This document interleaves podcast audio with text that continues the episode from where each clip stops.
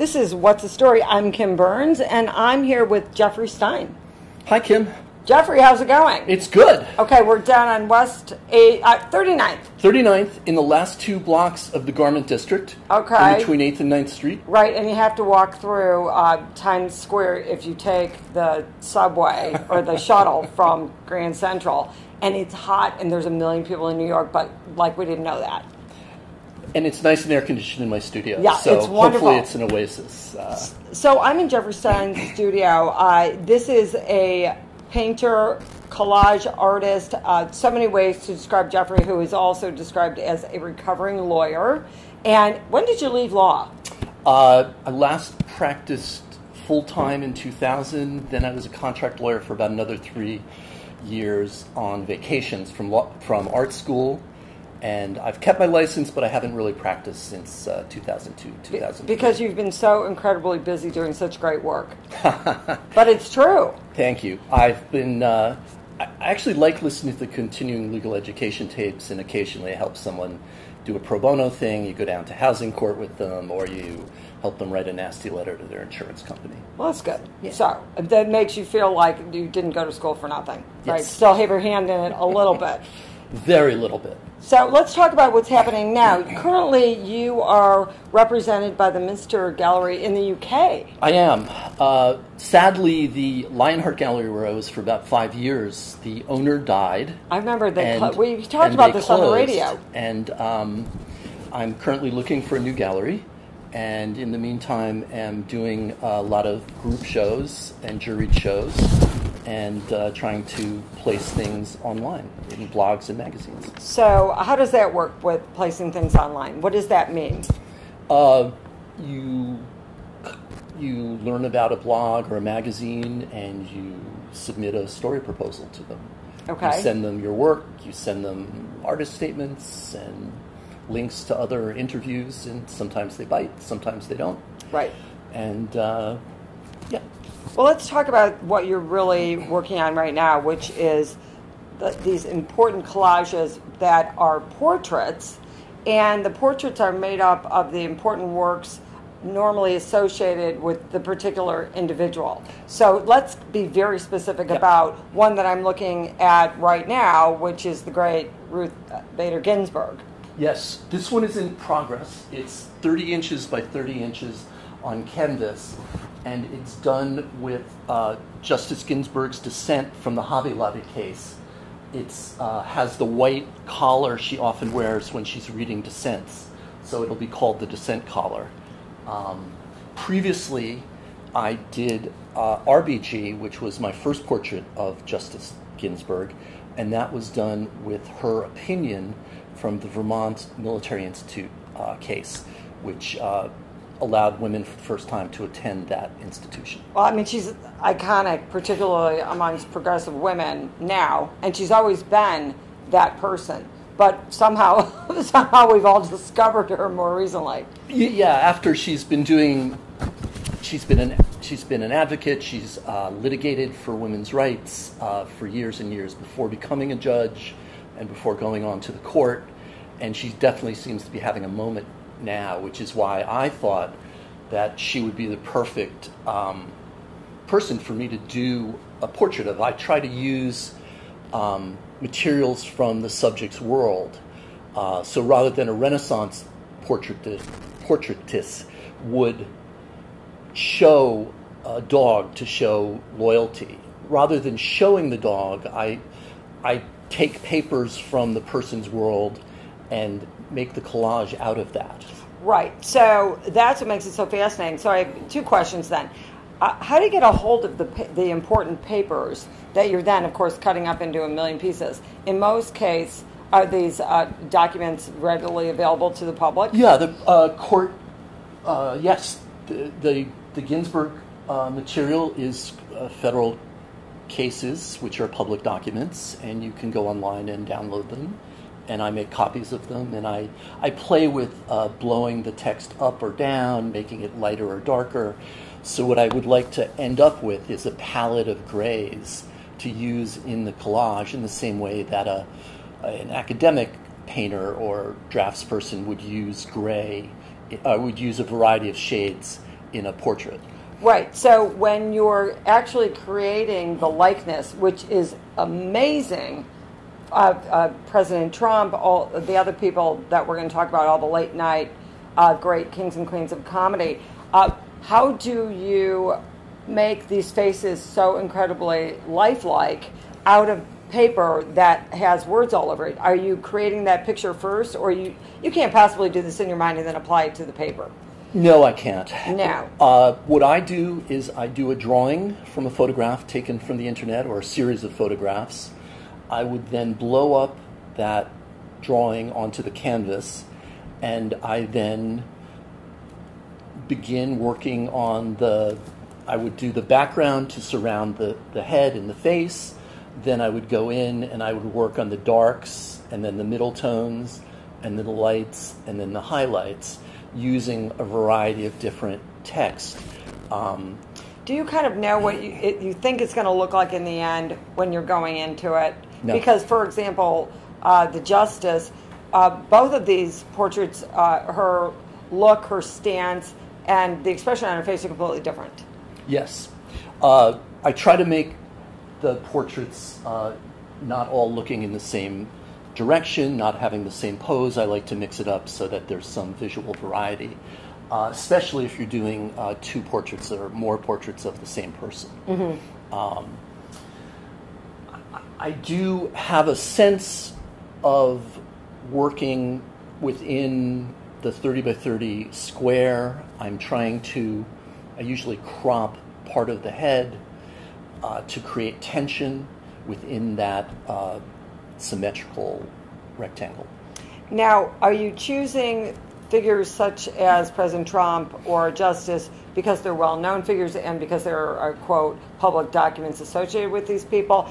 Or is it somebody that you uh, are interested in? How are you choosing your subjects aside from we're looking at a piece right now in the studio of a commission piece for a friend of a friend? It was a college friend of mine, actually a good friend, and he uh, was involved in energy futures, and that uh, the collage of him is done using New York Times articles on alternative energy and climate change, and then the background is done with the federal regulation that allows people with solar electricity to sell it back to the utility. Now, in this case, I see a bit of color, so I just want to tell the listeners that uh, Geoffrey's also working with uh, paint while doing these collages. I am. Uh, collage is a very interesting medium because you can correct it. You can collage over it, you can paint over it with acrylic, and then you can collage over the paint. Sometimes I'll sand the surface to get back to a previous layer, and it's really a very forgiving medium, although a very slow one. Slow because you have to let it dry, and then you have to wait, and then you have to see. Well, you also have to cut out very specific, uh, often intricate pieces of text to put in to make the likeness. Um, rather than drawing with a pencil, I'm drawing with a knife, cutting out paper, and then applying it to the canvas. So it's a much slower process. And then, as you said, you have to let it dry. So this goes back to uh, Picasso, who supposedly uh, termed uh, collage as a medium. Are you a big fan of Picasso? Huge fan, always have been. Uh, uh, you know, and he would use collage for the backgrounds as he was doing cub- cubism. I was going to say the cubism, cubism thing because when you think about it, all the distorted faces, and they weren't they weren't linear, and they were pieced together, and you still saw a whole. Yes, and that was his brilliance. Right. Um, I'm I'm looking for a likeness, but I also would like it to work abstractly.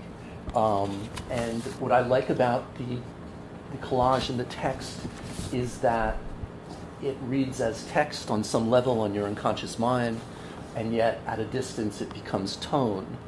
And very often, what I would do is I would work look for differences in the paper in the way it would yellow. So the New York Times has a different amount of acid in it than the Wall Street Journal, so there would be different color as it ages. And also I would glaze over it often with uh, acrylic so that I would bring color to the darkness of the text. So there's a big question there. If you're using newspaper, of course it does yellow so dramatically, particularly in sunlight, versus printing something off of the internet for some a federal reporter, what have you, which that paper isn't going to yellow at the same rate. Are you doing something in particular to uh, secure the, the color once you're finished? The the um, all of these collages are are I use a matte medium to adhere the paper to the canvas, and it would get multiple. The paper gets multiple coats of the adhesive, uh, the matte medium, as I'm putting it on, and then afterwards it gets two complete coats, which seals the paper, which will prevent much of the yellowing. It's not, you know, it's not archival in the way oil paint is, but also it's of our time. Right, but it doesn't have to be No. because the beauty of these is that there's so much variation and you expect it and it gives it depth. Yes. So let's talk about the late night kings and queens of comedy. You did a huge series on that. They're tremendous. Why did you choose that? Famous people, funny people. You're just drawn to Well- late night. I, I what happened was I was in London at an artist residency and I completed a Boris Johnson collage using the- He's back. He's back. He's yes. back. Well, he was mayor then and now he's back. Yep. And I was using the giveaway papers from the Tube and the Tube maps and it was the first Republican debate and I realized that a certain Mr. Donald Trump, then candidate, his hair looked a lot like Boris's. And I thought I was thinking that. Oh wouldn't boy. it be great to blow up Trump to huge size and use some of his corporate bankruptcy papers to do it? So that's what I did. and that piece was shown in October 2015. And I was praying at that time, please let him not drop out before I show this piece. Right. And you got to be careful what you ask for. I was going to say, watch what you wish for. What happened was it was a large piece. It was six feet wide, wide by five feet tall, and it took six or seven weeks. And I was tired of spending all this time with Mr. Trump. I was going to say. And so I was watching. Um, I was watching late night shows at my lunch hour, and I started doing um, Larry Wilmore's collage, and I showed it to Susan Grisham, the gallery director at the Lionheart, and she said, "I love this. Why don't you do a show? Do other late night hosts?" And that then became uh, a show of twelve late night hosts that was up at the Lionheart in Pound Ridge. Well, you've done Colbert, you've done Samantha Bee. I do have to say that we need an update on David Letterman. I Doesn't did look classic- anything, does not look anything like the one that you did. I mean, with the beard now and the. I will plead guilty. I Yes. did classic Letterman. ah, there you go. because I didn't know if it was just uh, if he was doing the beard while he was on hiatus and it was going to disappear. But it has It not. has not. So and Trevor Noah, the, the one I'm looking at now, it's spectacular. Uh, but he's been around now for a while, so he looks like a real young man in this, which is interesting. it is, um, and actually, uh, if you go on my site, you can, which is Geoffrey Stein, G E O F F R E Y S T E I N dot com, you can see uh, the late night collages, and the Trevor Noah one is approximately half of the head is the blue of the, the background of the canvas, and then the other half is collaged, and it speaks to the many worlds he comes from. Right, right. And his very interesting upbringing. Yes. So uh, I do love Bill Maher also. There, Yes. there's so many to love. Bill, If- Bill was a great one, done with um, It's an incredible likeness From by High. Times. From High Times, why not? because it's Bill Maher. Because he's an advocate. Exactly. He's an advocate. He partakes of the. Uh, Yes, he does, and he's happy to tell you about it. So, uh, who's who's next? Who's who's your ultimate that you haven't done yet? um, I am the next one up is going to be Michael Bloomberg. Um, oh, good. He deserves it. He deserves it. He's. I thought he was a tremendous mayor. I wish. I wish he'd run for president. Run for president. Um, uh, the London Gallery is um, trying to put together a show in uh, pop-up space in the city of London, and one of the spaces they're looking at is with Bloomberg Inc., So we thought that would be a good one to do. But it's sort of endless on the amount of material you could use to do the collage. Yes, Right. uh, you could do stuff from his machine. You could do stuff from the stock. You could do I stuff mean, from ticker the tape newspaper. stuff you could do, You could yeah. do stuff from the business magazines. From no, it's endless, which is fascinating for me. It is. It's so great. So besides Bloomberg, he's got. How about any bad guys? Um, well, I'm tr- I- as you said on the wall. There's individual one, which is my Trump, my latest Trump uh, the portrait, Mueller report. which is done with the Mueller report, and um, I'm trying to get out of the Trump business. I I like the idea of doing the Justice Ginsburg collage because she's someone I admire. She's tremendous career. She stood up for what she believed in. She's just a Yeah, wonderful but I mean, the only model. problem with the Mueller report is that so few people have actually read it, and it's hard to read after it's in the collage. and a lot of people probably don't want President Trump looking at them in their office space or their family room. So, what do we do now? Well, I'm not trying to make unsellable work, but I felt I had to. Having read the Mueller report, I felt I had to do Oh, this. you were you were one that I was one of it. small- I was one of the 448 pages of it. yes. Right, right. It uh, makes quite interesting reading. Yeah, So, well, no, no, I- I, wish we could make Congress read it, but It's that's a been different issue. suggested. It's been suggested. So, uh, who, who else? What about villains? What, let's talk about some villains Well, out I, there that would when I was doing the. Credit Crunch, I did um, Madoff, and um, And I know you did a whole series on uh, some of the the guys at the Fed, and so you've Yeah. covered some pretty Yeah, no, ground. I, I've been very fortunate. I in 09, 08 and 09, I did a series called Irrational Exuberance, talking about the actors in the credit crisis and the, the d- recession.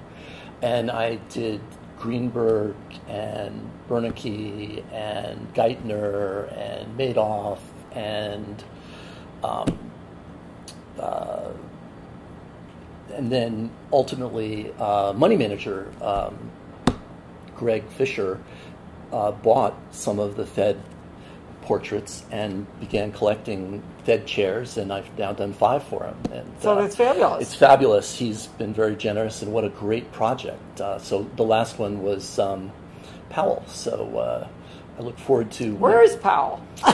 I haven't seen him for a while. yeah, he's he's staying low. I, I think there may be a uh, another a sixth one in Greg's collection shortly. Ah, so, there you go. um, but uh, so, what other artists are doing collage work presently? boy, because I, I, your work is so impeccable and honestly i don't see enough of it where it has the, the depth that yours does I, I don't think it's that common a medium it isn't a lot of modern artists. Bradford is one who uses debris uh, from the world uh, to create patterns and sands it and builds it, and um, but that's different. Um, I I don't know. I, I, I know a woman in London who uses pieces of the FT in very detailed figure drawings and portraits of people. There'll be an article of them. She'll do a portrait and use that story, but she's using it differently than I am. Hers are really drawings with collaged background. right I've, yeah i've seen a lot of that Yeah. i've seen no but this is very different i think everybody needs to take a look at your your website to really understand how it is and what i'd love to tell the listeners is there's so many people that have the creative bent like you did but how do you get from a to z really. How do you even jump off the corporate or legal train? I was very, very, very fortunate. I've always made, I've always made visual art, uh, going back to when I was a kid, and I studied product design before I went to college at Bard, and um, when I was a lawyer in New York, I was taking classes at night and on weekends, and It's sort of like you have to, and they say this to people: you, can't, you got to keep your day job, and you got to work twice as hard. Yeah, and, do what- everything. What, I was very fortunate. What happened is my wife, who's also a lawyer, heard me complaining about being a lawyer and not having enough time to go to art school and to do art. And she basically said, if you want to go to art school, go, go and paint. But if you don't do it, you can never ever complain about being a lawyer again. So there's a little bit of tough love, and she pushed me out of the nest and Well, uh, it's been well, fabulous. then she was like, "Who wants to be married to a guy who's complaining every day?" It's, Precisely. It's really a drag. um, so that that I've been very fortunate to have a supportive spouse who's become a patron of the arts. Okay, so what what's next? You have a show coming up. Um, I know that you're spending time in London and doing all sorts of work here in New York City. I went to I went to I got my MFA from the Slade School of Fine Art in London, so I have contacts there, and I'm back and forth there uh, three or four times a year.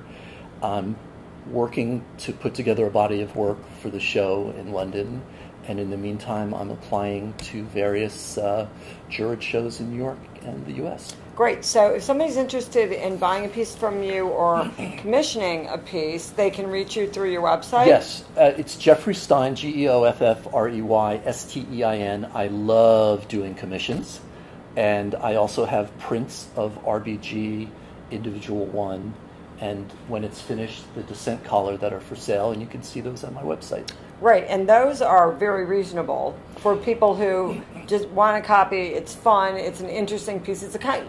This work is a conversation piece. I mean, all art should be, but literally, it's you a know, it's, conversation very, piece. it's very reason. I want it's high quality photographic prints, and it's hundred dollars for a twenty-four by eighteen print at this point, plus five bucks for shipping. right. So Um, it's so it's reasonable and people can afford it, and you can pop it into a pre-made frame, so you don't spend an arm and a leg getting it framed. there you go. Okay, Geoffrey Stein, thank you for talking to me today. Kim, thank you so much. Great talking to you. Thanks. This is uh, Kim Berns with What's the Story in New York City, talking to Geoffrey Stein.